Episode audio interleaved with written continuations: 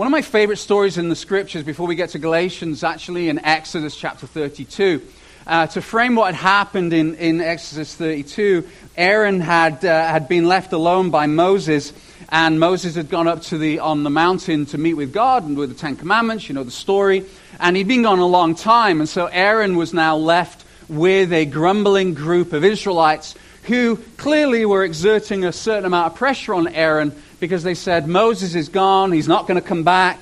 Uh, we need something to worship. And so Aaron said in Exodus thirty-two, you can read it, give me all your gold, give me all your jewelry. And he put it into the fire, he melted it down, and he made a golden calf. And they started worshiping the golden calf. And so you can read this in, in the chapter. God is talking to Moses, and it kind of gives the impression that God stops talking and says, I'm going to destroy the Israelites. I'm going to destroy these people because they have turned away from me and now are worshiping this Uh, this idol. The, the, and so God and Moses have this interaction. Moses pleads on behalf of, of the Israelites and then goes down the mountain. And he's carrying the two uh, tablets, that classic, iconic Charlton Heston look. You know, the ones who are old enough who know who Charlton Heston is.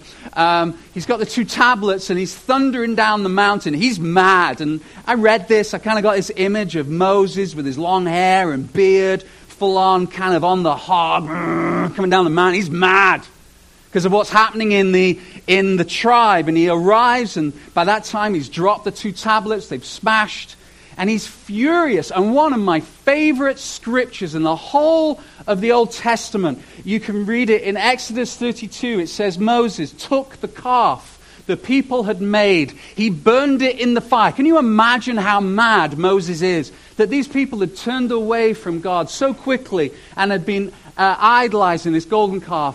Then he ground it to powder. So this isn't a quick process. This is Moses mad for a long time.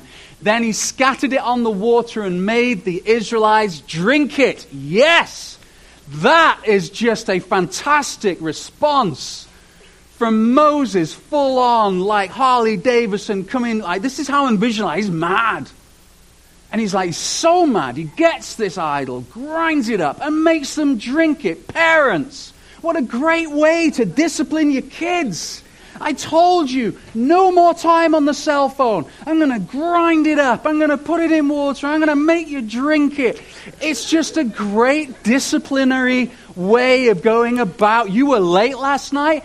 Where's your car? I'm going to grind it down. I'm going to put it in water. I'm gonna... He's mad. Now, I'm not condoning any of that. Please don't poison your kids with cell phones. Those of you watching on web, I'm not, you know, we've got to be very careful these days. Hashtag, you know, grinding down, drinking water and everything else. But this response is like, Moses, just, dude, I mean, what is the big deal? But if you actually look at the scripture, it's really interesting. Because in verse twenty-two, I'm going to read it to you. This is Aaron's response. Do not be angry, my Lord. Too late. Too late. I think I think that's already, that ship has sailed.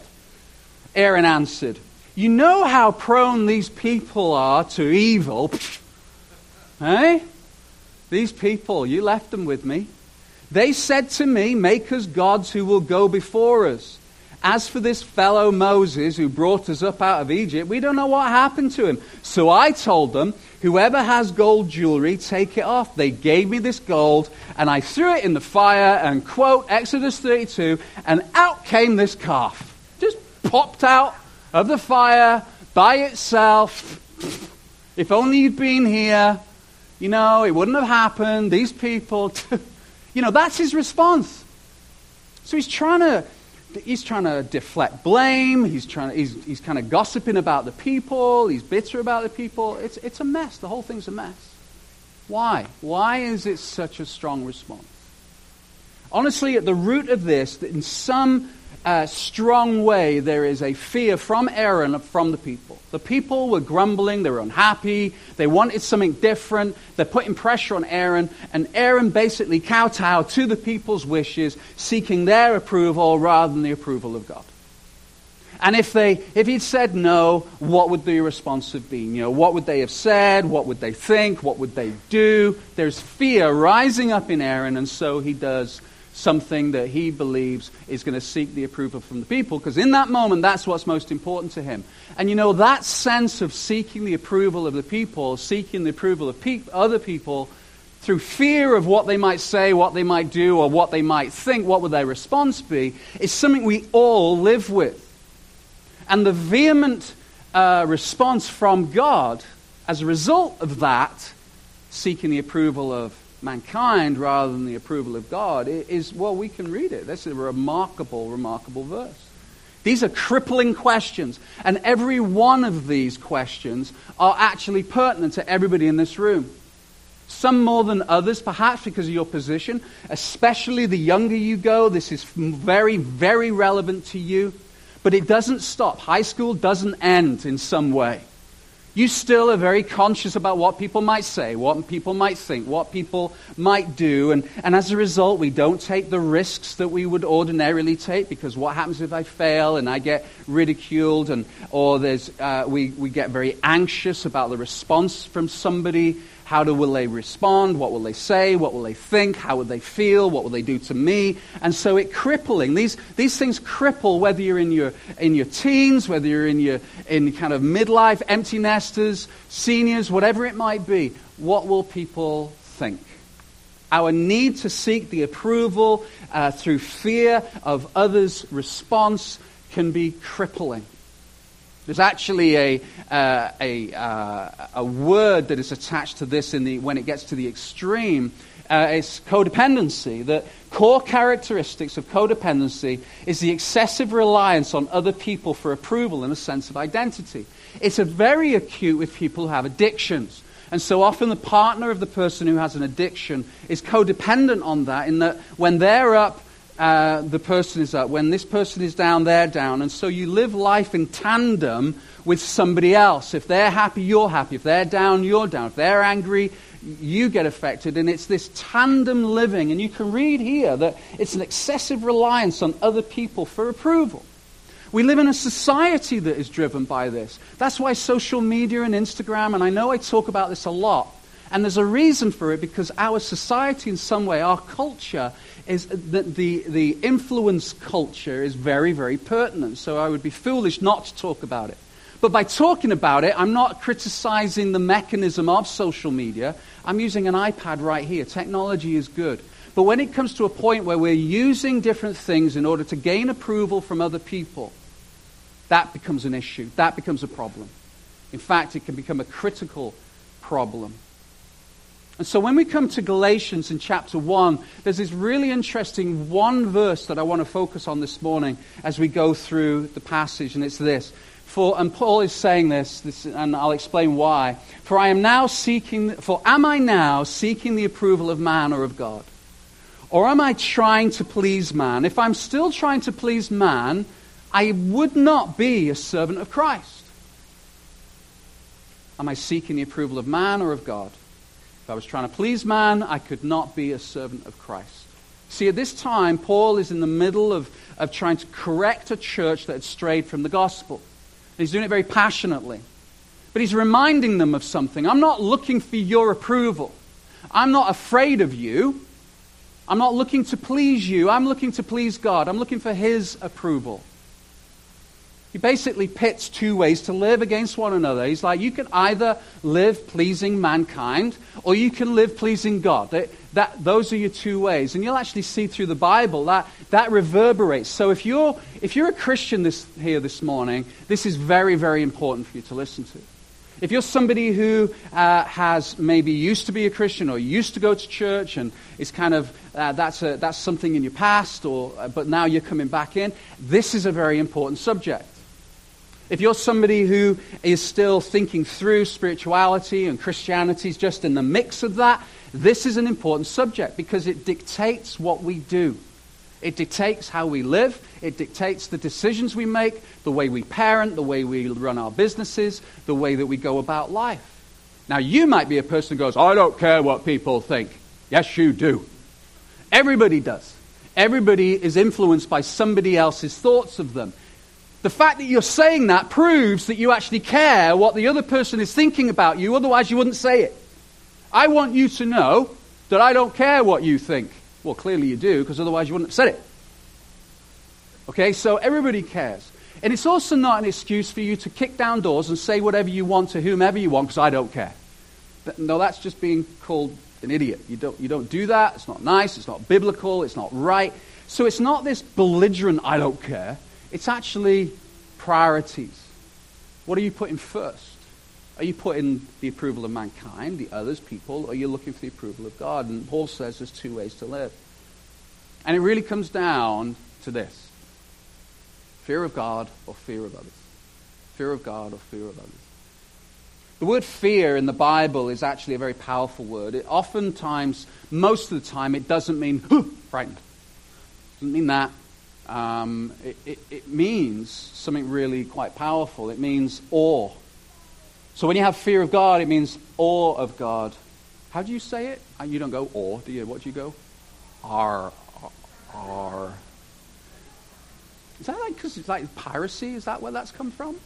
Pirates are, are of God, amazed, revering. I shouldn't. This is. I almost feel like this is irreverent. I'm sorry. I just want to connect with my Canadian-sounding friends. Awe of God, amazed, revering, worshiping. Some of you are still saying it. If you can just, and placing Him first. Okay, so listen. This this is why this is a powerful word. When you have, when you are fearing God, it's a reverency to Him. It's a prioritizing of Him. It's placing Him first. There's a worship, a revering. It's a you are amazed by Him. That's what it means when you have fear of God. But that actually also works with people. If you have fear of people, you are amazed by what they think of you. You revere their attention. You are looking to put them first. You are very, very concerned and amazed, and you, it brings you life. It fills you when you get noticed and liked, which is why social media is so powerful. There's so many studies now where there's a release of dopamine every time a, a phone, especially with young people, dings or buzzes or they get a like, which is why it's addictive.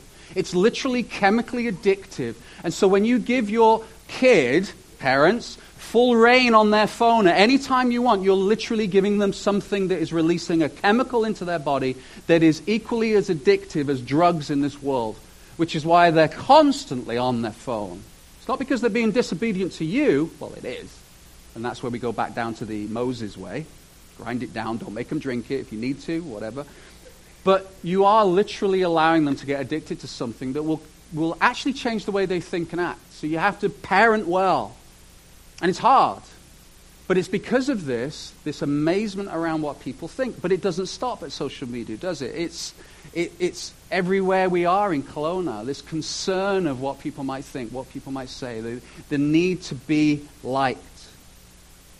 So why why do we have this? Why do we have this need? And this is really important when we break apart this scripture. And the reason is, is we were created for relationship. We we were we need close relationship. And so rejection, let me go back, rejection actually causes pain and trauma. So when you hurt yourself, there's a there's opioids released into, into the body. I've got to be careful because we've got like, I don't know, three dozen doctors in this church, so I need to be careful now. That's all biology. So I did my research. Opioids get released into the body when there's physical pain. It's a painkiller. But there was a research done in the University of Michigan Medical School that the brain, ex- when the brain experiences rejection, it also releases opiates. So there's this, this trauma and pain that's when you're rejected by somebody. And so we do everything we can not to be rejected, which is why we fear it. In fact, rejection sits firmly in the top ten list of greatest fears. So listen to this. I'm going to give you a bit of a list. It's why parents tend to befriend rather than parent their kids, because they're afraid of what the kid might do and may reject them. And so that's why we see kids. I'm sorry, I'm going to get into trouble, but I'm going to say it, because I live in Kettle Valley and they're everywhere. Kids on electric scooters, like four of them. How many of you have seen them? Anybody seen more than four? Four is my record. No helmets. I'm like... There's befriending going on there, not parenting. Just saying it, I've got four kids, I feel like I'm qualified. And it, and, it, and often it's because we're afraid of what our kids might say or do, or even worse, reject us. So we, we over-friend them rather than parent them. And you can send me an email later. It's uh, Lyndon Thomas at...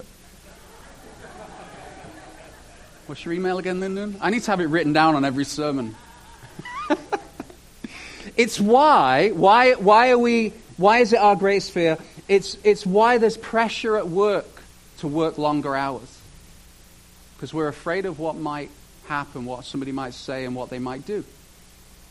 It's why we're tempted to keep up with everyone around us, because we might get rejected by our social group.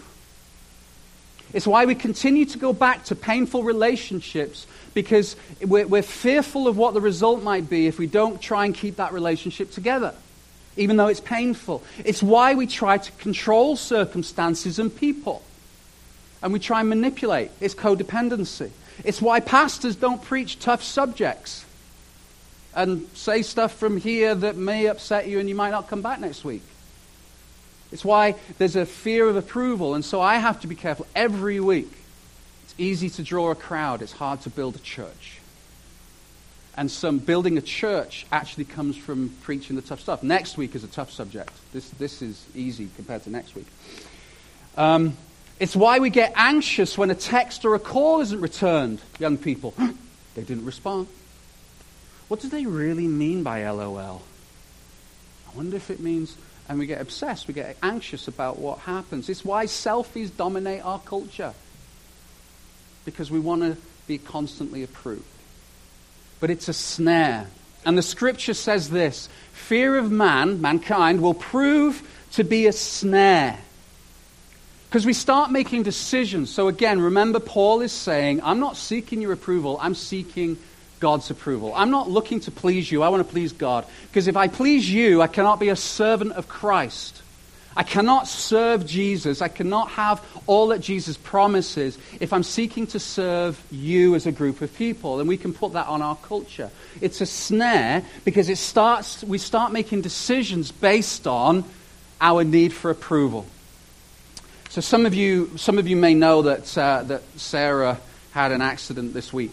And uh, and she re-broke her arm um, right above. Those of you who've been in church since January will know that she had a very nasty break, and she broke her arm just above her elbow. And this week, um, she broke her arm just above that break, and a clean, not a fracture, not like oh, a clean break. So we, she starts all over again, and it was fourteen weeks last time before she was able to start physio. And you know that that's rough. That's, that's really rough. And so no side hugs, please. No no hugs at all. Just, oh, hold hand. No, one hand. Just hold one hand. And but she's in church. So that's cool. Yeah. Um, so, but please, no side hugs. Um, because that happened a couple of times. Um, once in Costco, I think. It wasn't pleasurable. But we, um, and so please pray for Sarah and and, uh, and her. We're praying when she meets with a specialist on Tuesday that that the uh, that it will be a very quick recovery, because the first indication we had that that's not the case, but we we believe in a in a higher power. As wonderful as that doctor was, um, so so Sarah was in hospital. I got the call, so I went down on uh, on Thursday, and uh, and she said the words that every husband dreads to hear. Not, I'm going into X-ray. Not, uh, I I'm I'm um, you know I'm at hospital, because she was with Leishan, our, our children's director, and she was doing a great job of looking after her. The words that every husband dreads to hear at any time of their lives is, "Can you bring my handbag? Can you bring my purse?" Because immediately, I'm like, that means I have to carry it. I have to carry it from the car through the hospital. And I know what the parking's like at K G H. It's awful. So you basically have to park in Summerland and walk to get into the hospital. And so I'm I'm like, okay. So I started thinking about this whole process. So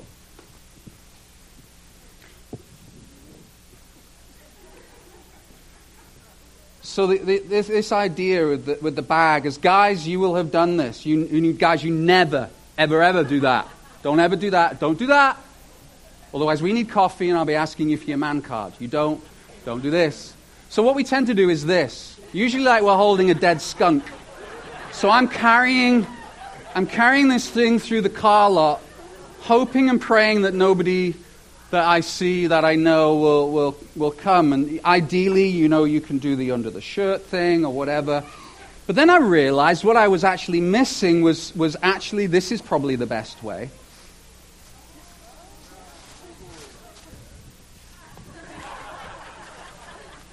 And then you can carry it really carefully through any parking lot you want. Sorry, love.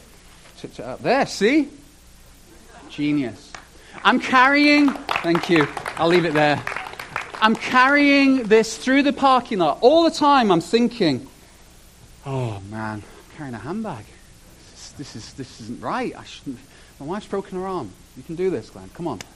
You know, and it's ridiculous. I'm just being transparent with you. I'm just being honest with you. It was, it was a, it was a tough, like, three-hour walk from Summerland with a handbag, and um, all the time. And you know what? It was really, really bizarre. I was thinking about this sermon all week, and God just went, "You are seeking people's approval. You are concerned about what people might think. You are concerned about what they might say." Now, some of you guys out there, you might be the whole metrosexual thing and really comfortable in your own masculinity, and good for you. But this guy was struggling walking through the car lot with a handbag, and God just went, really? Really? So, I, you know, I started thinking, well, I should have shoved it in another bag, and I could do it like a poop bag. So it's, it's good. We can. I don't even have to touch it. And I'm like... And I know this sounds like a really bizarre thing, but here's the reality. That's exactly Christians what we do with our Christianity. Is we don't want to, we start making decisions around the idea of what people might say, what people might do, what people might think about the way that we live our life. And so we do the equivalent of shoving it in a bag, putting it out of sight and hoping that nobody will notice. And if somebody asks you about Christianity, then you'll say yes. But the reality is that scripture that I just read, fear of man will prove to be a snare. God will challenge that. And we make decisions based on what we want people to think of us. We start covering up.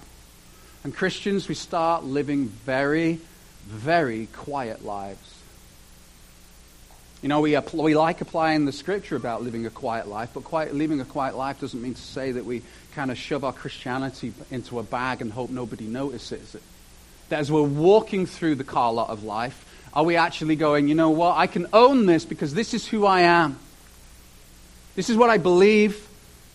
This, this is the greatest thing that has ever happened to me, that Jesus Christ, before the foundation of the world, would choose me to be his brother, his friend, his his savior. I'm his. Uh, he's my savior, my Lord, my King. That he would think of me, love me enough to go to the cross and die for me. And there's often times that we will do everything we possibly can just to shove it away because we don't want somebody else to criticize or point. Maybe it's a family member, maybe it's somebody very close to you, but we hide our Christianity away.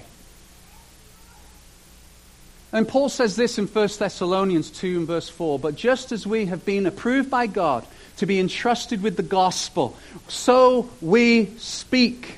Now then, some people have pointed out to me that not everybody is an over-the-top, walk across the coffee shop, I'm going to pray for you type of person.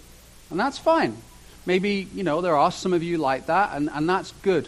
Some of you are far more quiet, and, and you know, you go about, and, that, and that's wonderful. God uses everybody. And so I'm not saying unless you are, you know, evangelizing the person sat next to you on the bus stop, then you're failing as a Christian. I'm not saying that. And any of you know me well enough, know me, that that's not the case. But what I am saying is there comes a time when we need to speak.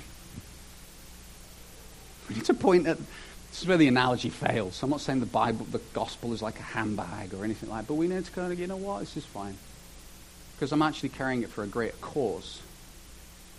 Carrying it for a greater cause, and it's actually a cause that has a tremendous effect. So when you're at school, guys, look at me. When you're at school, you carry it strong, you carry it proud, you carry it in front of others. This is who you are. If you claim it here, you claim it there.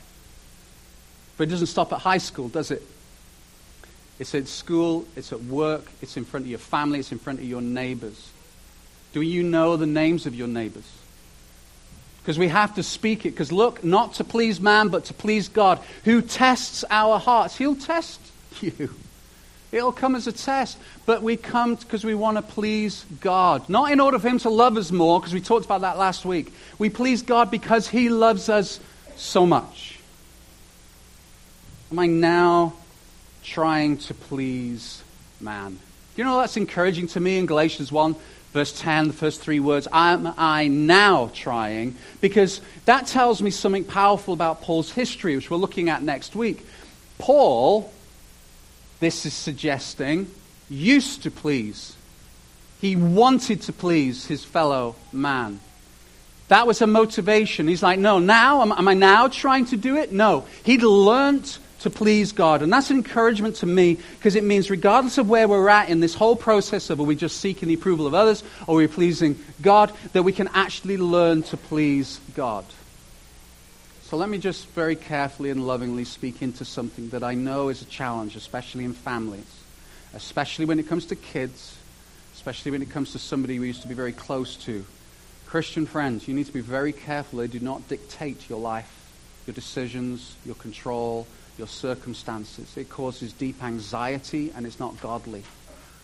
You seek God first. Does that mean you're not loving to somebody? You can be loving and yet be distant if distance is actually the healthiest thing. And it's okay to let them go. Just like the father let go of their prodigal, his prodigal son, it's okay to let them go.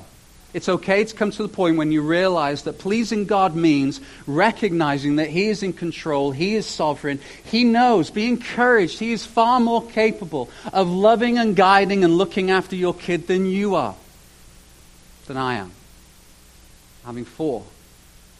And the times that I have failed deeply in trying to control circumstances, to try and guide them towards a direction that I think is best for them, only finding actually God's way was best, because God speaks far more loudly and deeply and more uh, ability to change than, than me.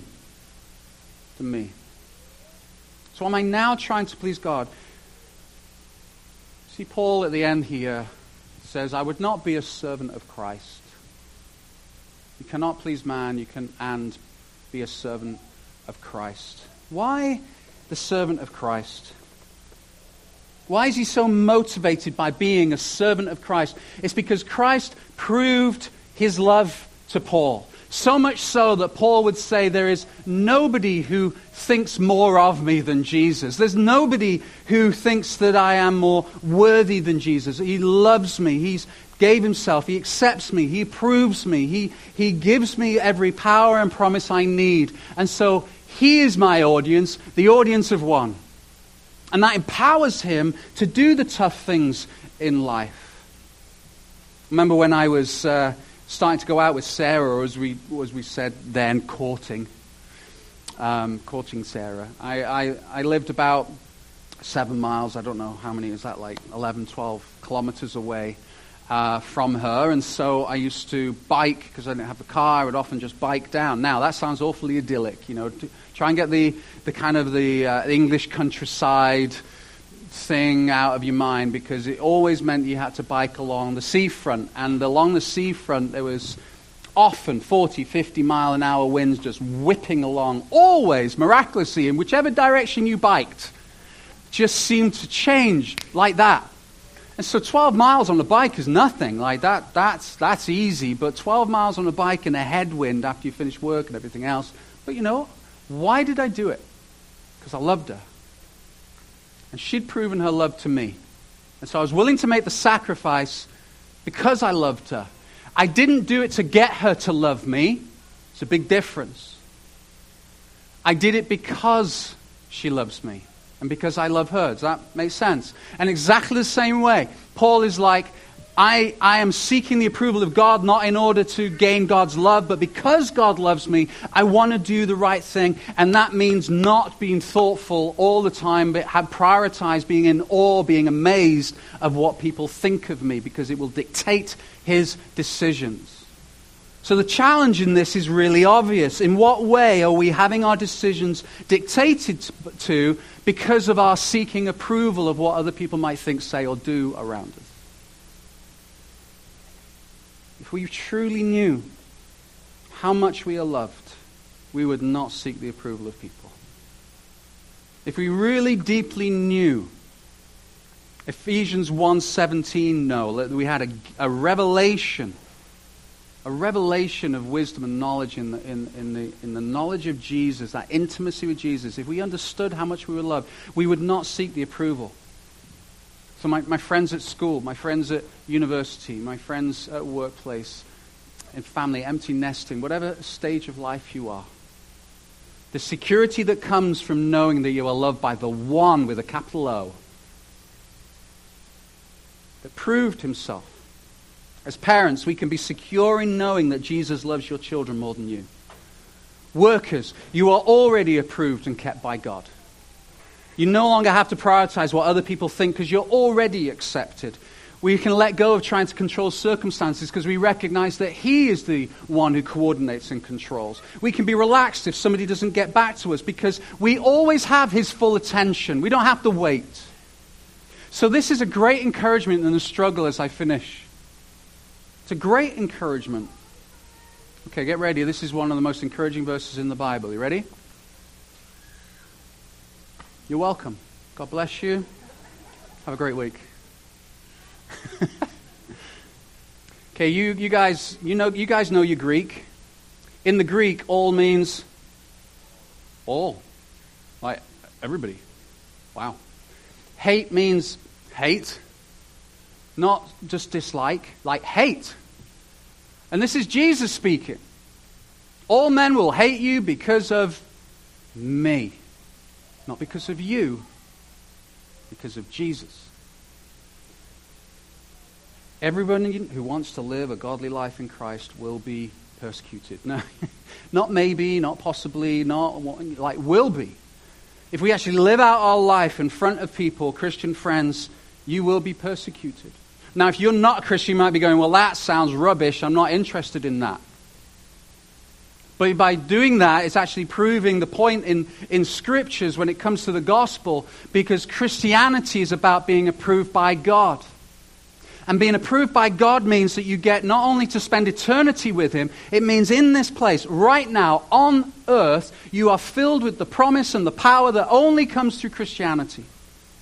And if you're struggling with whether it does only come from Christianity, listen to last week's message because we dig into that. How can Jesus be the only way? The reality is, and it's true, that the free gift of grace is offensive to people and they will hate you for it. And sometimes they won't even know why they don't like you. They just won't be, they just, I just don't like that guy. I don't know what it is. Just you going into a room will cause disruption because not of what you are, but because of who came into the room with you. It disrupts because we are filled with promise and power. And so it's going to come out of our words. It's going to come out of our actions. It's going to come out of just your presence. But be encouraged, Christian friend. It is not you that they hate. It is Jesus in you that they hate. And that's his deal, not your deal. You will be persecuted. Why? Why is it that this free gift of grace, this promise that not, you see, this is a preacher, I, I, I have to pray this through. Lord, why aren't people running into church? Because this gift, this promise, this, this power, this new life now and eternal life forever will mean a radical change that the old has gone, the new has come, there's forgiveness, there's cleanliness, there's a new start. This is good news. It's wonderful. Why wouldn't you want that? It's because it's offensive. Why is it offensive? The very nature of Christianity is saying that there's something wrong with you. And it's called sin. We don't like that.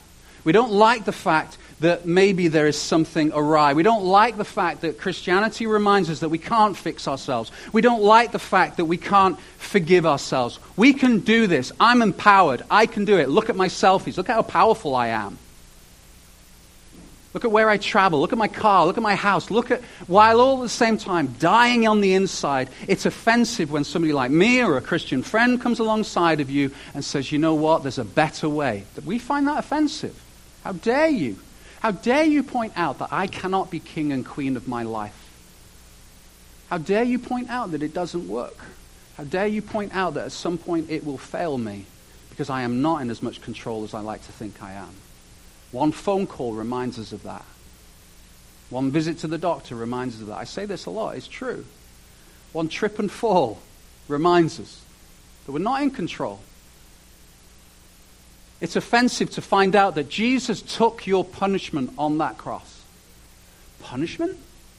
See, this is the whole nature of Galatians, that, that we would actually sin so much that God being just, that there has to be some retribution to that. There has to be some punishment. It's called substitutionary atonement, is the theological word, that my sin placed upon Jesus and it dies with him on the cross, that he is my substitute and took it instead of me. That's offensive to some people. It's offensive because what it's suggesting is that you have sin in your life, that there will come a time when there will be justice to that, because God wouldn't be God if he just let everybody off. We find that offensive.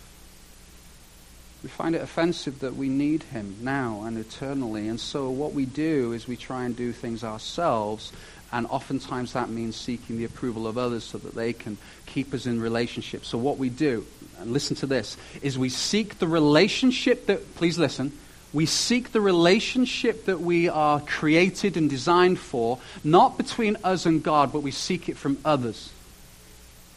And then guess what? They let you down. They disappoint. And in fact, it's unfair to expect that that person can give you the depth of the eternal relationship that you were designed for, that can only come from God. Because there's eternity in you, Ecclesiastes three says. You were, there's this vibe, there's this essence, there's this spirit that will never get satiated with a relationship with somebody else. But we try, and how do we try? By seeking their approval. It's a brutal way to live. But Jesus says, Christian, brother, sister, friend, you are approved, you're accepted, you're loved, you are welcome. You see, there's this time, and we're going to come to communion in just a second, if the worship team want to start getting ready. This is Paul speaking. At my first offense, no one came. Remember what I said? Relationships will let you down. No one came to my support. Everyone deserted me. May it not be held against them. And maybe that speaks to somebody here this morning. Maybe you're holding something against somebody else and they're controlling you. What they do, oh, makes you so mad. They're controlling you. It's codependency. May it not be held against them. But the Lord stood at my side and gave me strength, and I was delivered from the lion's mouth. Jesus was enough for Paul, because that relationship was enough for him. Do you have that? Christian friend, do you have that depth? Do you have that knowledge that if something awful was to happen around those around you, that you were still cemented, as terrible as it would be, you're cemented in the relationship and the knowledge that Jesus gives you the promise and the power that you need to get through that? With tears often. So I want to challenge you to something this week as we come to communion. How does this emerge? How, how, how do we seek the approval of God over the approval of man? Well, first of all, if you are if you are not a Christian, if you've never come to that place where you've fully submitted to his lordship and his kingship and him being the one, him being your priority, that you are still seeking awe and, and, and amazement from other people. If you've never done that, then the place that you come to is you come to him, and very beautifully and simply you ask for, for his forgiveness. The Bible says that if you confess with your mouth and believe in your heart that he is Lord, then you are saved, you become approved, you become accepted. It starts there. But Christians, if you find yourself that you are looking for the approval of others over the approval of God, how does that develop? It's so beautifully simple as well. I promise you, I will guarantee it. I give you a written guarantee, it's right here. As you spend time daily meditating, praying, and spending time with him in his word, you will get this constant reminder of how much you are loved, how approved you are, how accepted you are, the future that you have. It's this constant, beautiful, spiritual drip into your life. And you will find that you'll, it will emerge, I am now not seeking the approval of others. And then I challenge you, so let's not hide away our faith, but to actually live it out. Speak.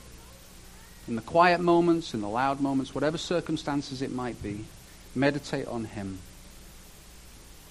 As we come to communion, there was a scripture that I read this week in my just my own devotions, and it was in John. Bearing in mind the type of week we'd had, because as much as I joke about the handbag, it was heartbreaking for Sarah this week.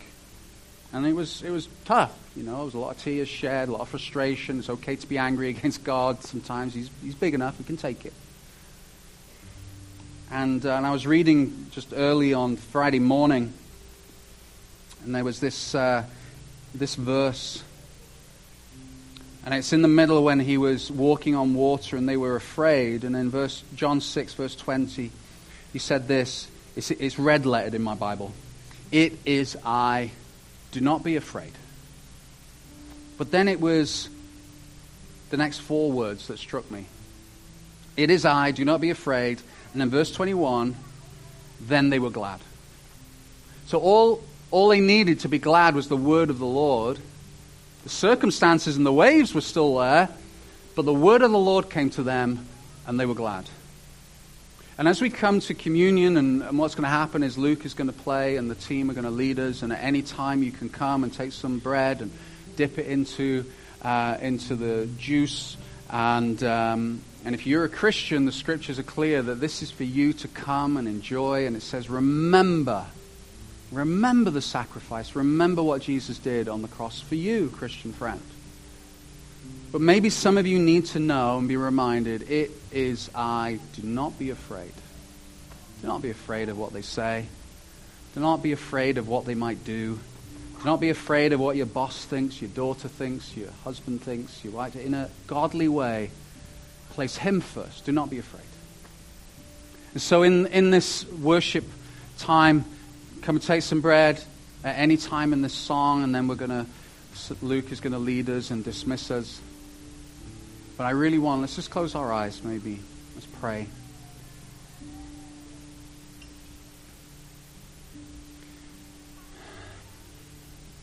Lord, I pray that you will take my words, as faltering, as fumbling as they are, and Lord, I pray that you would turn them into power in this room.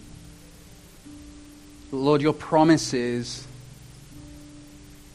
your promises, Lord, is that we're accepted, we're approved, for those who believe,